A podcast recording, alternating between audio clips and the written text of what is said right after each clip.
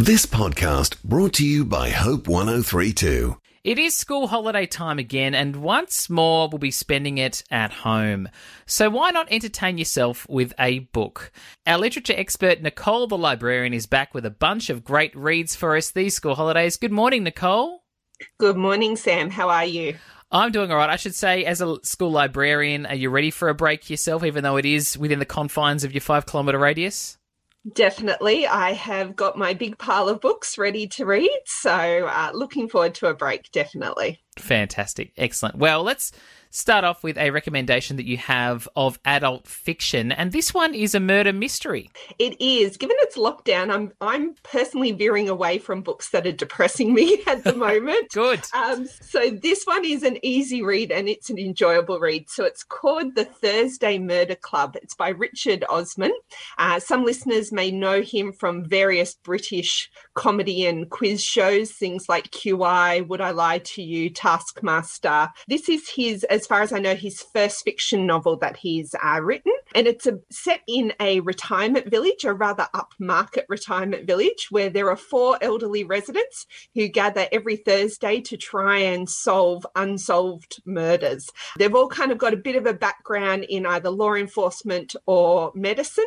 And so they're trying to solve these unsolved murders. And then, of course, there ends up being a murder in their complex. So they then have a real live murder to solve in their home area area. So they're very excited. This was a massive seller, especially in the UK last year. And the good news is, if you rip through this, the brand new one has just come out last week. Yeah, yeah, only uh, a few days ago. So I'm very much looking forward to the second one. Excellent. Well, let's move on to something for adults that's perhaps non fiction. And this one comes from an Australian journalist.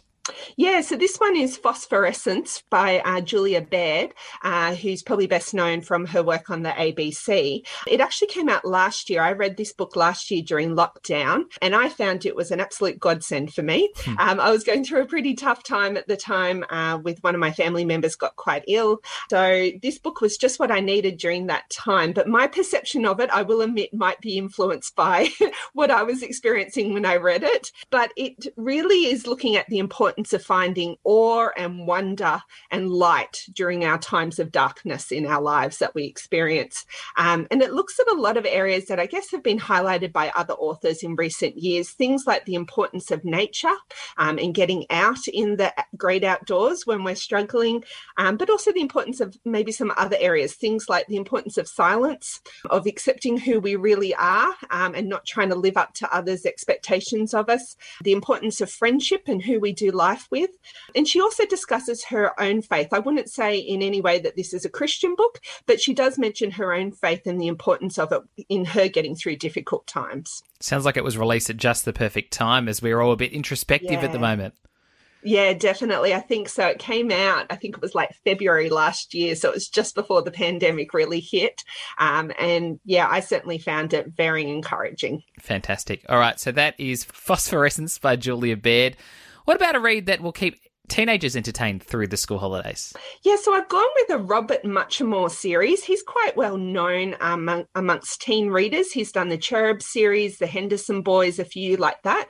This is a new series he's done on Robin Hood. So obviously taking the characters we all know, but putting them in a modern day context. Um, I would say this series is probably aimed more at your younger teens, so kind of year seven and eight. A lot of Robert Muchamore's writing is aimed at older readers, but this series, I've only read the first one, but um, it certainly seems to be aimed at younger teens. So, as I said, set in modern day, Loxley is a town which has been hit hard with lots of people losing their jobs, not being able to afford their mortgages. So, there's a lot of empty houses and stuff around. There's the requisite baddies. We've got the Sheriff of Nottingham, who's actually a woman this time, though, um, and Guy Gisborne, who are running illegal schemes to build up their own fortunes. Um, and the twist on it is they used to be best friends with Robin's dad.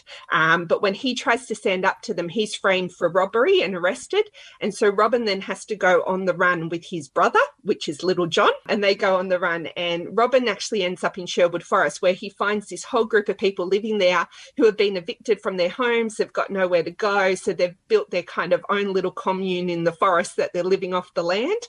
Um, so the characters are familiar, but the storyline is definitely uh, different than what we probably know. Some of the characters we're familiar with are adults, others are teenagers in it.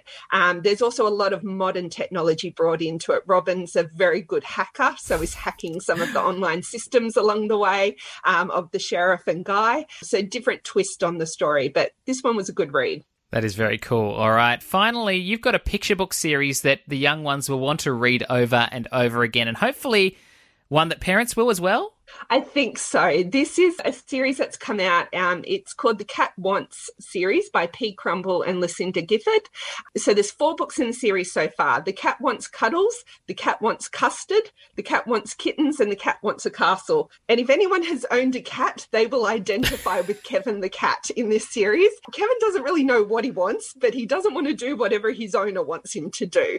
Um, so he starts each book either wanting something or not wanting something, and then changes changes his mind in the course of the book. So I think adults will find them funny. And like cats everywhere, no one can force him to do what he doesn't or does want to do. I found it quite similar in style to the Diary of a Wombat series, if parents are familiar with those, where you have a very determined wombat who's trying to uh, bend the will of the humans around them to make them do what she wants them to do. Kevin's somewhat similar, and he's sure to have adults uh, laughing who are familiar with the ways of cats. Um, he is not a cuddly, easygoing representation you normally find of kittens in, in picture books. But, you know, you could also promote some good conversation with, with children about how sometimes the things we don't want to do or are worried about actually end up what, what we really like to do in the end. Yeah, great. Well, there are four fantastic reads for the school holidays. You can find them all now at our website, hope1032.com.au. And Nicole, the librarian, thank you so much for recommending them to us. And uh, you have a great holiday yourself. Thank you. I will. Thanks for listening. Start your day with life words. Subscribe to Hope 1032's free daily email devotional at hope1032.com.au.